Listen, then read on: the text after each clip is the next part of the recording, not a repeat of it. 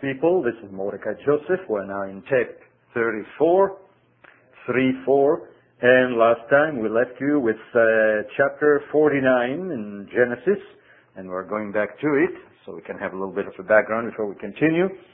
And in Genesis chapter uh, 49 we read in verse 1, And Jacob called his sons and said, Gather together that I may tell you what shall befall you in the last days. In other words, God makes it very plain.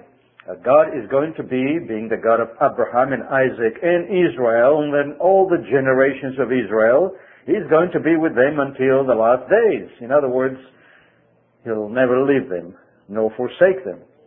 In spite of all that was going to transpire in between, all their sins and iniquities, all the rebellion, all the captivities, all the judgment, all the punishment, and including in between even the killing of his very son, the one that dealt with them on a personal basis, that walked with Abraham and Isaac and Jacob and came to Mount Sinai and married Israel and came in the flesh and dwelt in their midst, came to his own and they rejected him and crucified him, along with all the other uh, involved parties, which included in essence representatives of all mankind in the, in the, in the person you might say of uh, Rome, the empire of the, of the, of the nations that was made, though it was uh, based in Rome, it, armies are made of many, many nations, and so in essence they are, they are uh, included in that sense, all the nations of the earth in the responsibility for the crucifying of the, the God that died for the sins of all of mankind, not only for the sins of Israel not only for the sins of Judah. So the ones responsible for it is every single one of us who has ever sinned. Some people like to put the blame only on one party, and that's hypocrisy and bigotry. Anyway, in spite of that event, yet God is looking at this point way down many centuries later on, and he's still in essence saying by these words that he's going to speak now through Jacob, that he will never leave his people, never reject them. They will always be his church, his people, and he will always be their God. And so this is Jacob speaking by inspiration from God himself, and this is what he's saying. And he's telling them, you gather together here that I may tell you what shall befall you in the last days. Now how does he know it? Well obviously God is speaking through him. That's how he knows it. And men cannot know those things. And so in verse 2 he says, uh, Gather together and hear you sons of Jacob and listen to Israel, your father.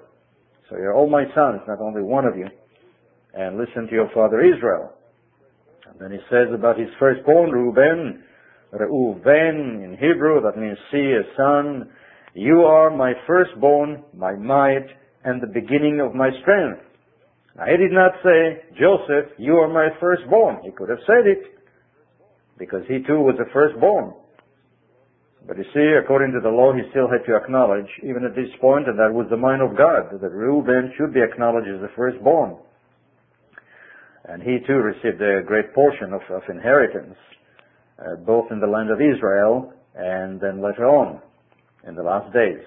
And so Reuben is the firstborn, my might and the beginning of my strength, the excellency of dignity and the excellency of power.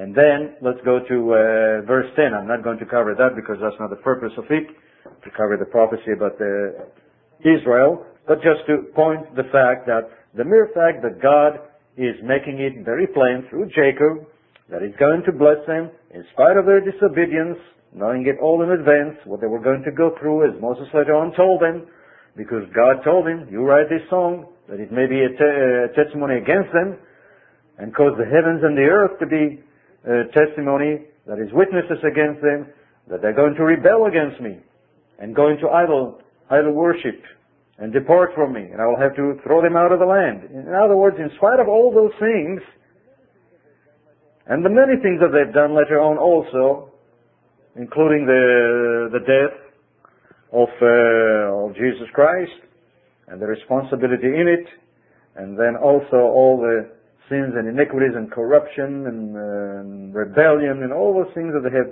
uh, committed against him. And in spite of all of that, God in essence is saying, I will never leave you nor forsake you. So he's, he's giving them the blessings. So this chapter makes it very plain. And Moses is repeating it also later, even though he told them that they were going to be a nation of rebellious people. And so in verse 10 we read also about uh, the scepter, speaking about that is God himself. In essence, he's telling them something here. And about Judah, he says, the scepter shall not depart from Judah, nor a lawgiver from between his feet.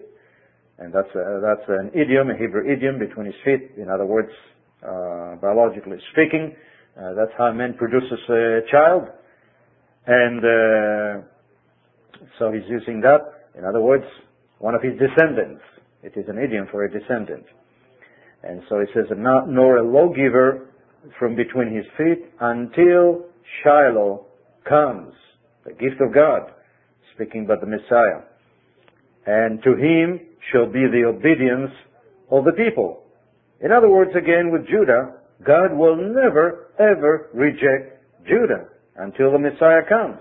And mind you, 2,000 years ago was only the first time when he came to his own to fulfill a commission and a purpose. Not after that to say, I'm sick and tired of you, I'm going somewhere else, I'm going to get me another woman. Not at all. Because when he comes the second time in his full glory as the God of the heaven and the earth, sent by the Father, where is he coming? To his own again, to Judah, to the Mount of Olives. And he said very plainly, as we shall read later on in Zechariah, in the tents of Judah shall be saved first. People like to forget it for their own benefit. So they can continue, you know, living their own deception and their own lie that God had rejected his people. And now he had chosen us. And now we are the New Testament church. And now we are this and we are that. And God forgot all about you. Well, as Paul said, maybe we should remember it constantly. When we contrast our own thinking and our own feelings and our own ideas and what we've been said and all the lies that came into our minds in the past many centuries and thousand and two thousand years. That God is true. But man is a liar. And that's what Paul is saying. Let God be true in Romans chapter 4, somewhere there. And, and man a liar. In other words, God never lies. And that's what he's repeating again and again and again. He will always be with his people. But Satan likes to cloud the minds of people to make them believe otherwise, to deceive them, the one that deceives the whole world, and then he had his, his false church, and the offshoots of that, and there are more offshoots of that, and there are more who are mixed up with it, to a degree at least, who have a good measure of the truth, but they are still in Babylon, therefore God says, come out of Babylon. So it's important to remember all these facts and clear our minds and our hearts and our feelings and come to God with a pure mind and heart and to accept whatever comes from Him directly, not the words of men. And so we're reading the words of God, not the words of men. And so that's what he's saying to Judah. And then of course later on he speaks about Joseph and all the awesome blessings that he gave to Joseph.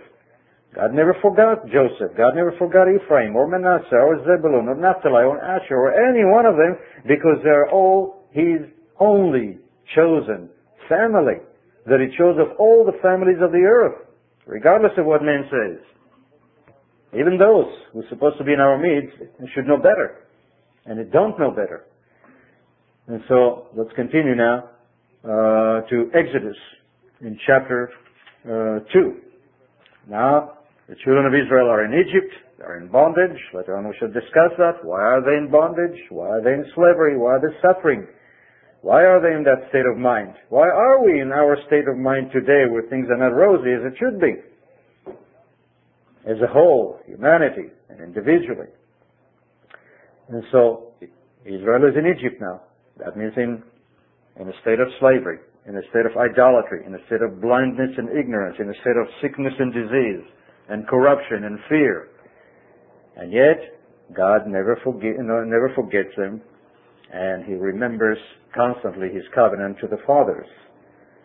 And you, uh, as we come to Ezekiel, you shall see how furious and angry God was with his people Israel at this time while they were in Egypt, while they were in slavery. Why he had to, tend, uh, to send them into that state of mind or to, to uh, uh get them into that state of mind and uh, subject them to this uh, affliction. What father likes to subject his son in that kind of an affliction. And Anyway, in spite of that, God never forgot them. God always loved them because His love toward us, a lot of people are saying, well, if God is God of love, how come this happens and how come that happens? I cannot understand it. And people get angry at Him and point the finger at Him. And yet the love of God is much greater than His hatred against the evil that we commit. If it wasn't, we'll all be dead. We would have been dead a long time ago. And so always have to, to remember that when it comes to the God that we serve. And we should desire Him with all of our being and heart and always recognize His mercy and love even when things go wrong. He still loves us more than we may imagine or realize and more than the evil that we have committed. And so in Exodus chapter 2, in verses 23 and 25, we read this.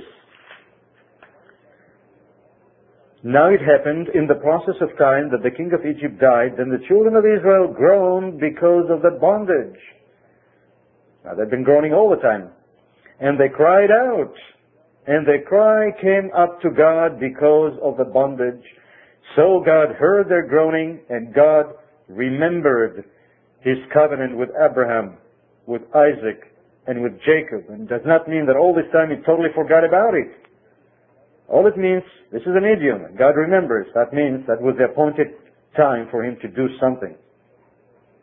And that's what, uh, when, it's, when you read that statement oftentimes, and God remembered Abraham, or God remembered Sarah, and God remembered this or that, that means that was the appointed time for him to act, and that's exactly what God is doing now. So, and so God heard their groaning. He did not reject them totally, even though they were in total idolatry and rejected Him. And God remembered his covenant with Abraham, with Isaac, and with Jacob. I remember last time we read that God made a covenant not only with Jacob, but also with all of their descendants. And if you can recall with Jacob, we read the account where Jacob brought his whole household because God commanded him and he asked all of them to be cleansed and purged and purified and remove the idols from them and wash their clothes and come pure before him and it was, in essence, a sort of a rehearsal of Mount Sinai. And that was uh, the first time that it happened, where God now is taking the man, that is the man of the covenant, and before it was only Abraham directly with him, and then directly with Isaac. And in this case, we see now God is taking Jacob and the entirety of his household. And all of them came and appeared before him when he came down in person and made that covenant with all of them. And so God remembered these covenants that he made with all of them. And so it says in verse uh, 25 now, and God looked upon the children of Israel, and God acknowledged them. And it's not that he didn't acknowledge them before that, but this is the time when he says, well, enough is enough. Uh, they were punished enough for their sins and iniquities, and it was not only the wickedness of Pharaoh or of Egypt, that caused it upon them. That's whether the children of uh, uh, Judah to this very day in the Jewish community, they look upon that bondage as if Pharaoh was the evil one, which he was, and Israel was the good one, which they weren't. And God made it very plain. The only reason why they were in captivity, and the only reason why we suffer, generally speaking, I'm not talking about uh, unique cases where the righteous even suffers for uh, not committing an iniquity, but generally speaking, when God when the people of God, that is, are in punishment or in affliction or in bondage, it is because of their own iniquity. Not because somebody else was evil and just wanted to destroy them. God uses those evil people and raises them and deliberately brings them and causes them to win and to conquer his people and to punish his people and to bring evil on his people so that they would depart from iniquity and evil and come back to him. And that's exactly why they were there. And so God said, okay, punishment is enough. You've learned your lesson, hopefully. And so we read in, uh, in chapter 3 now where God is going to do something about it. In chapter 3 and verse 1, we read about Moses, and you know the story of Moses, how God prepared Moses for that very task and commissioned. And uh, earlier, uh, when Moses uh, recognized the fact that he was uh, he was chosen by God. Of course, at this point we don't realize it, but later on in uh, in the book of Acts, chapter six, Stephen is telling us that that Moses intervened the first time when he killed the, the Egyptian who was smiting the Israelites, uh, thinking that they would realize and understand that God chose him to come and deliver them. In other words, there was quite something happening behind the, the scene there that is not recorded here in Exodus, where God dealt with Moses even while he was in Egypt, and yet, uh, since Israel was not ready, as someone said, whom do you think you are? You appoint yourself a judge over us. And so they had to pay the penalty and stick around for another 30 years with that attitude. And it was not only one man. Many of them were of that spirit.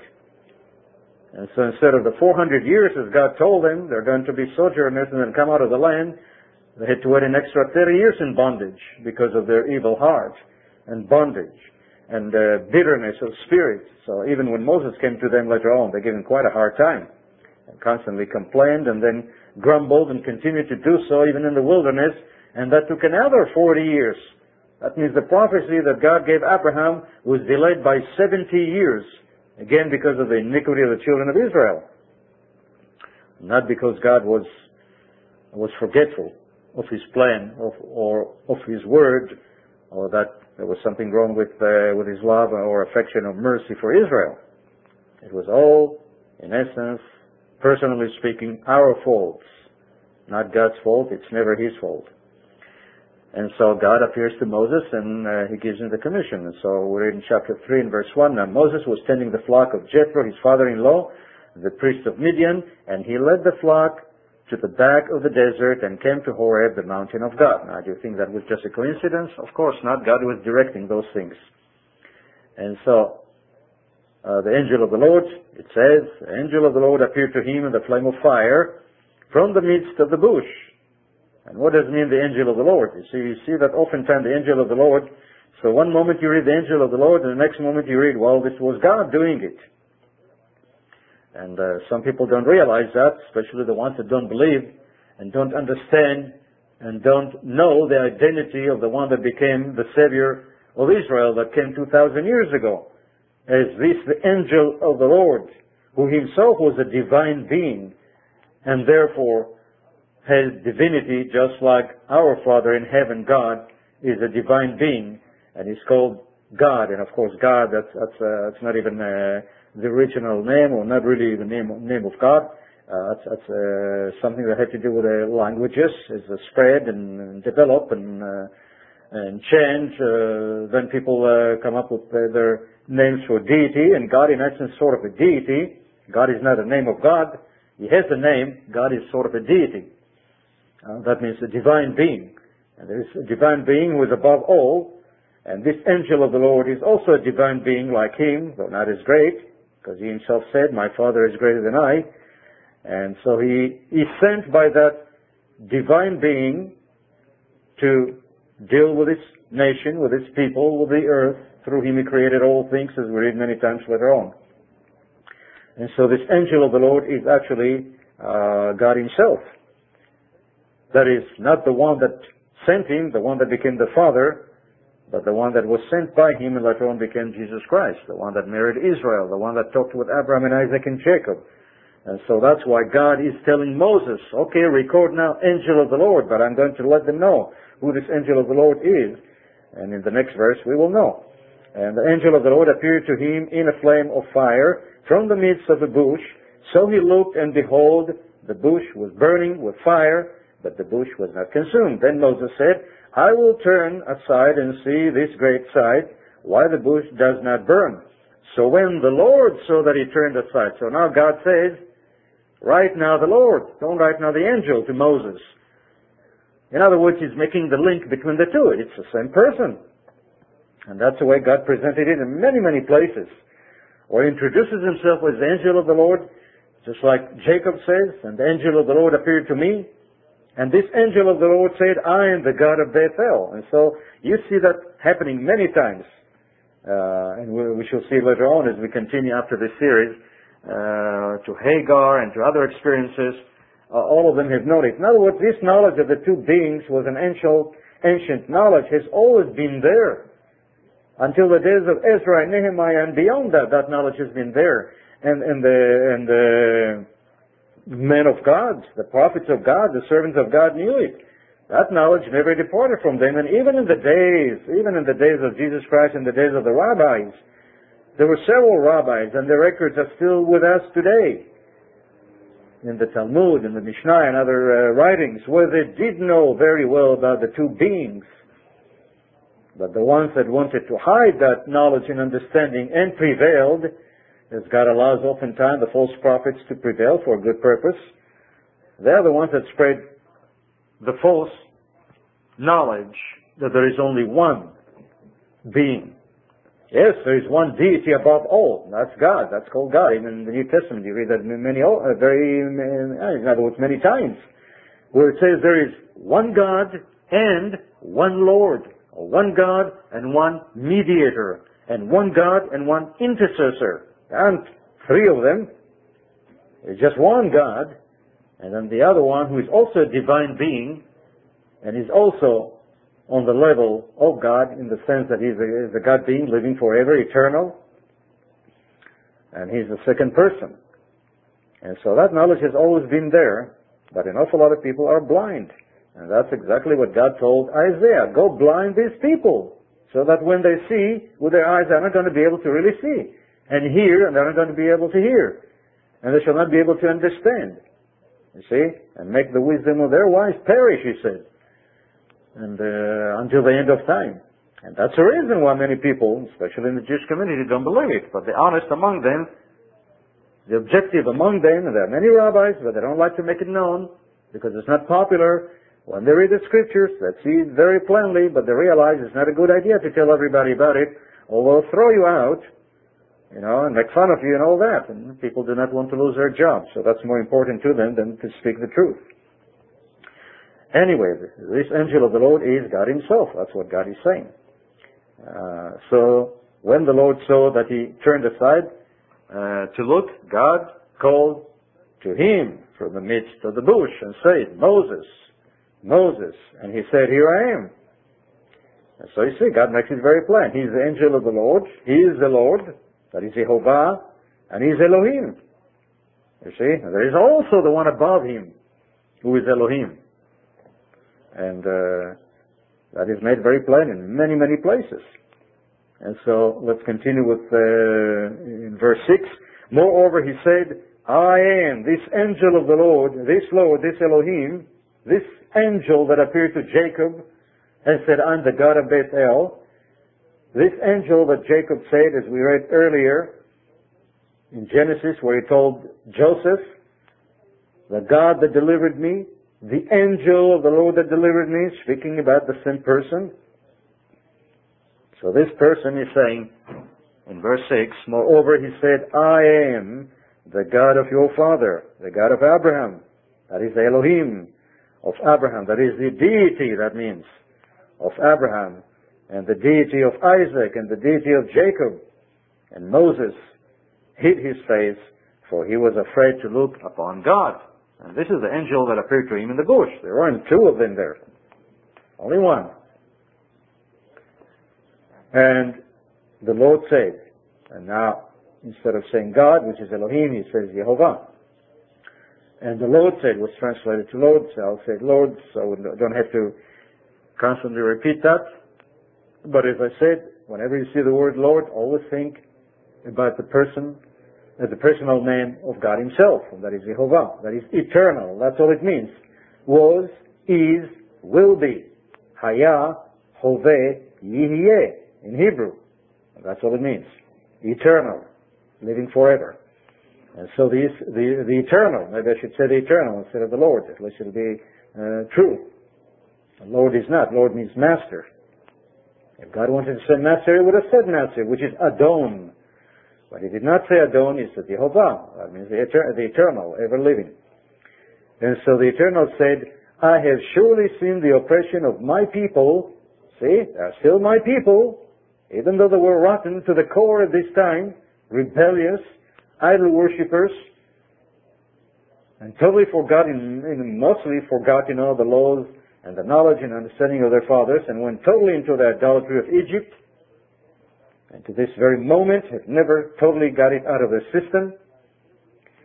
And so he says, I have surely seen the oppression of my people who are in Egypt and have heard their cry because of their taskmasters, for I know their sorrows, because I'm their father. You see, a father knows the sorrows of his son.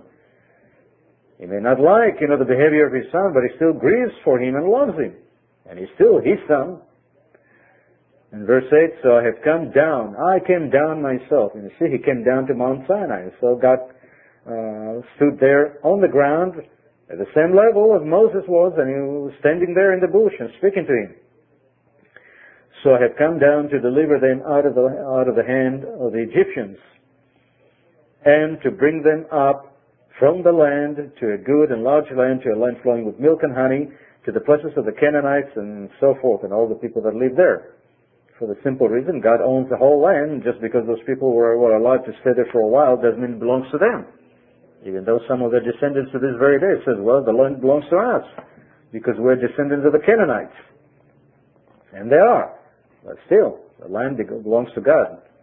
It doesn't even belong to Israel. God made it very plain. The land is mine, not yours. You're just sojourners with me. And this is what he tells them. And so God makes it very plain. He never forsook his people.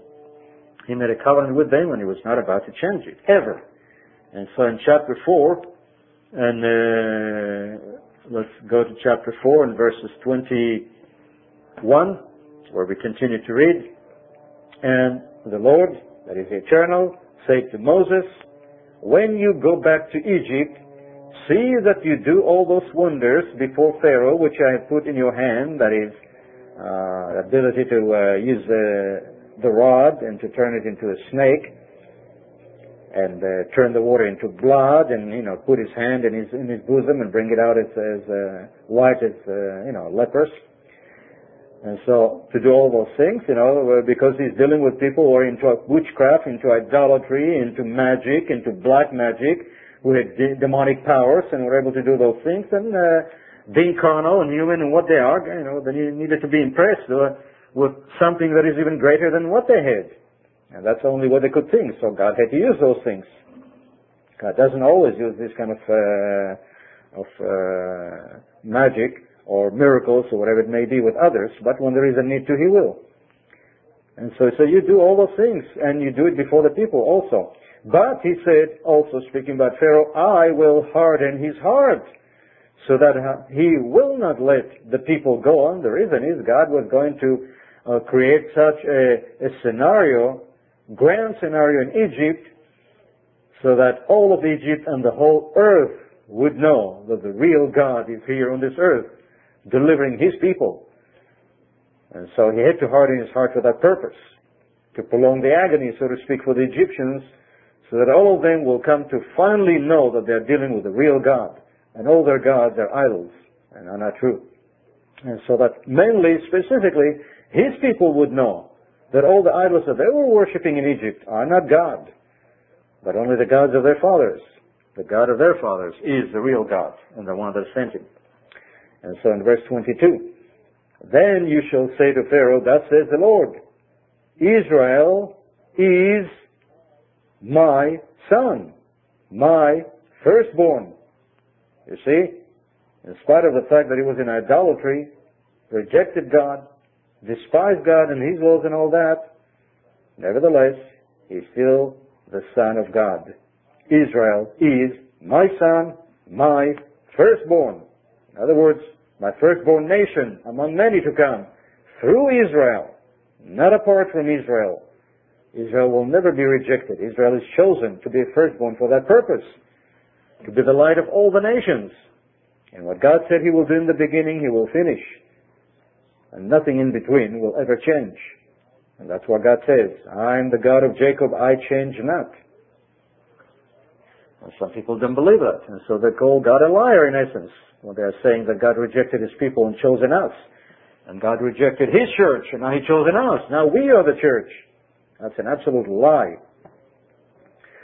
And so he said, Israel is my son, and I'm the eternal, and he's my firstborn. And the implications are eternal.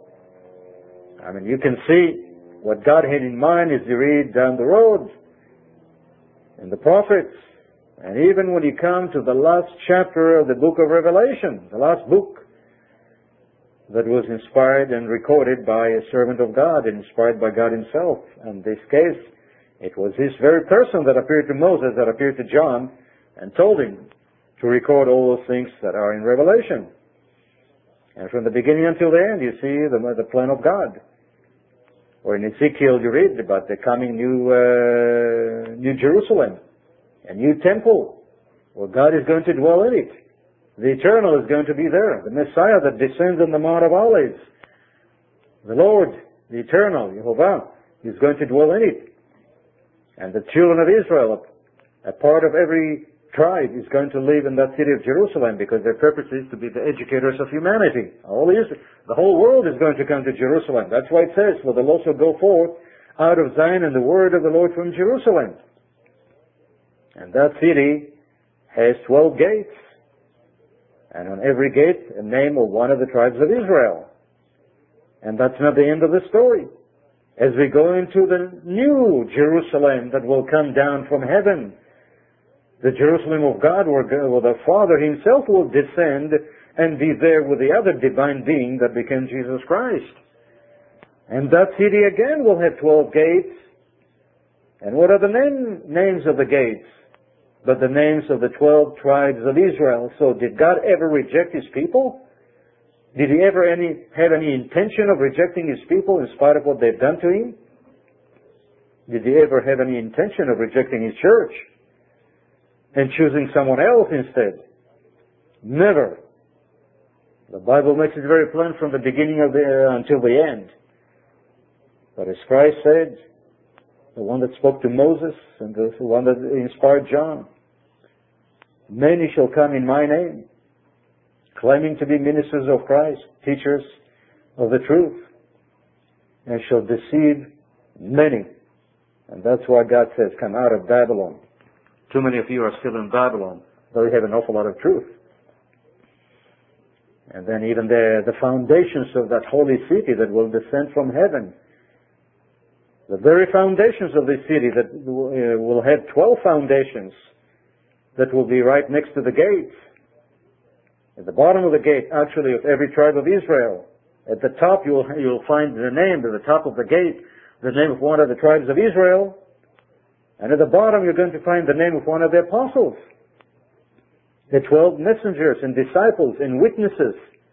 Just like all of Israel are to be witnesses of the God that spoke to Abraham and Isaac and Jacob and married Israel, the God that spoke to Moses, the God that spoke to, to uh, his people in person as he lived in the flesh among them. And why is it there? Because every single one of them is going to rule over that particular tribe of Israel. You see, God never rejected His church. And His church is Israel. And all those that God is calling in the past uh, 2,000 years and those that were called before that are to be grafted into that commonwealth of Israel that God Himself prepared, that is, in detail, all His plans from the beginning until the end, and He's not about to change it mid-course.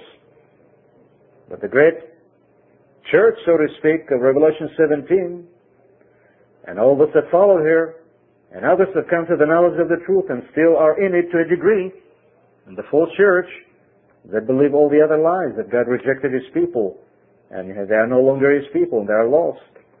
And who cares about them, as some people have said, and many tried to destroy them as, much as they could, at least the people that they recognize as being the people of Israel. Had they known that the others are also Israelites, they probably would have tried to destroy them too. And some of them did, like the Inquisition. Spanish Inquisition, where they went also after the Israelite tribes in Europe and, and destroyed many of them, actually. So we have to remember all these things from God's point of view and, and, not men's point of view, and then understand what it means that we're in Babylon. And then as God makes it very plain also in the calling of, the, of very unique people that will be with Him. And we don't know exactly the details and why is it that way. But He's speaking about in the book of Revelation of calling 12,000 of every tribe of Israel and He's naming every single one of them by name. Even though people like to spiritualize that and say, well, that's speaking about the church. Of course it's speaking about the church, but what church? The one that claims to be or the one that is really? From God's point of view. Or God makes it very plain. Well, we'll come to, to that later on as we, we get to those books. And so let's continue now with uh, Exodus chapter 6 and verses uh, 2 and 9, where we read, And God spoke to Moses, that is Elohim spoke to Moses, and said to him, I am the Eternal. I am Jehovah. I appeared to Abraham and to Isaac and to Jacob as El Shaddai, not God Almighty. God and El would, would, be fine because God is a deity and El is a deity, but Almighty is Shaddai, El Shaddai. I don't know why people have to, uh, need to always pervert the scriptures, even when they know better. But by my name, Lord, that is eternal, Jehovah, I was not known to them. Well, he didn't choose to for whatever reason. Uh, and he says in verse 4, I have also established my covenant with them to give them the land of Canaan, the land of their pilgrimage, in which they were strangers. So what if their descendants totally rebelled and departed from me and went into captivity because of that and believed in idolatry and all these things? Does that mean I'm going to change my covenant? Never. Or what if they have done it later on? Am I going to change my covenant? And what if they've killed me later on? Am I going to change my covenant with them? Never. Because it does not depend on their actions. This is what counts. It depends on the fact that God is God and He does not change. And He loved the Father. And He swore. And He made a covenant. And He's not a liar. And He's not going to change. This is what it depends on. Not our actions. If God's mercy or grace or forgiveness depended on our actions, if his punishment depended on our actions, all of us would have been dead long, long time ago. So we have to remember that. Uh, people uh, allow themselves to be deceived when they should not be. And so he makes it very plain. And he says, I've established my covenant with them to give them the land. In verse 5, and I have also heard the groaning of the children of Israel, whom the Egyptians keep in bondage, and I have remembered my covenant. I will never forget it. Therefore, he says, say to the children of Israel, I am the, I am the eternal. I am Jehovah. And Moses went and told them that the deity that we worship, the God of our fathers, his name is Jehovah. And all of Israel that came out of Egypt knew that his name is Jehovah. And all of them called him by that name from that time on until way, way, way beyond the days of Ezra and Nehemiah until the rabbinic age that said, and for good reasons, for sincere reasons, look, many of you are just taking the Lord, the, the name of, of God in vain, and it's best that you don't do it anymore. And besides, also being influenced by the Babylonish concept and practice and custom that in order not to desecrate the name of the deity, let's use a euphemism, a different name. And that's exactly what they've done under the Babylonish inspiration and customs. And also their good intentions and sincerity. But you know how the sincerity of man is. It's not necessarily God's form of sincerity or good intentions. That's why many good intentions lead you to hell, to destruction, to the grave, when it's too late then. So good in- intention or sincerity is not good enough uh, oftentimes. An awful lot of the pagans that sacrificed their children to their, to their gods, you know, had good intentions and were sincere. What does that mean? That doesn't mean that they were right. That's what that uh, doesn't mean. And so God made it very plain, and Israel knew it. And so this is what He told them: You go tell the people of Israel who I am and what my name is. Therefore, say to the children of Israel, I am Jehovah. I am the Eternal. I will bring you out from under the burdens of the Egyptians I will rescue from their bondage. Him, uh, see the I, I, I here many times. In other words, in this couple of verses, you're going to see the, the, the format, so to speak, of redemption. I will bring you from out the burdens of the Egyptian. One, I will rescue you from their bondage. Two, I will redeem you with an outstretched arm and with great judgments. Three, I will take you as my people Four, I will be your God. Five, and when I do all those things, then you shall know that I am, and not all those idols that you have there, the Lord your God, who brings you out from under the burdens of the Egyptians. And that's not the end. He continues. And I will bring you into the land, six, which I swore to give to the fathers, Isaac and Jacob, and I will give it to you as a heritage. Seven. I am the eternal. You see the concept of redemption? Seven stages. One, one uh, after the other, until when all that is done and total redemption has occurred, then you will know that I am the Lord. And so that will happen also in the future when God goes through the process of redemption through this manner also. And this is going to happen very soon, hopefully in the next, who knows, 10, 20, 30 years, maybe less than that. And this is what God is telling his people. And so Moses spoke thus to the children of Israel. But they did not heed Moses. Why? Because of anguish of spirit and cruel bondage. You see? It's too good to be true. No faith. They don't believe it. How do I know? And so God is going to prove it to them. And prove it to them. And prove it to them. And they still rebelled against Him. And they still do to this very day. You see? Until God goes beyond that. Beyond that. Redemption not only from without, but also redemption from within. When He pours His Spirit upon all flesh, writes His laws in their hearts and their minds, which He will, as He said in the future, speaking of Israel, because He is never going to leave them nor reject them, then they will truly know when they have that kind of faith that is going to plant in them that He is Jehovah, the eternal of Abraham, of Isaac, and of Jacob, and of every single one of them who in spite of them and what they did to him and against him, he never ever rejected them. Contrary to all lies by anyone, even unfortunately some in our own midst. And so let's go now to Exodus chapter 19 verses 3 and 6. We're bypassing the method that we just read about of deliverance, of redemption, and Israel is being brought back now to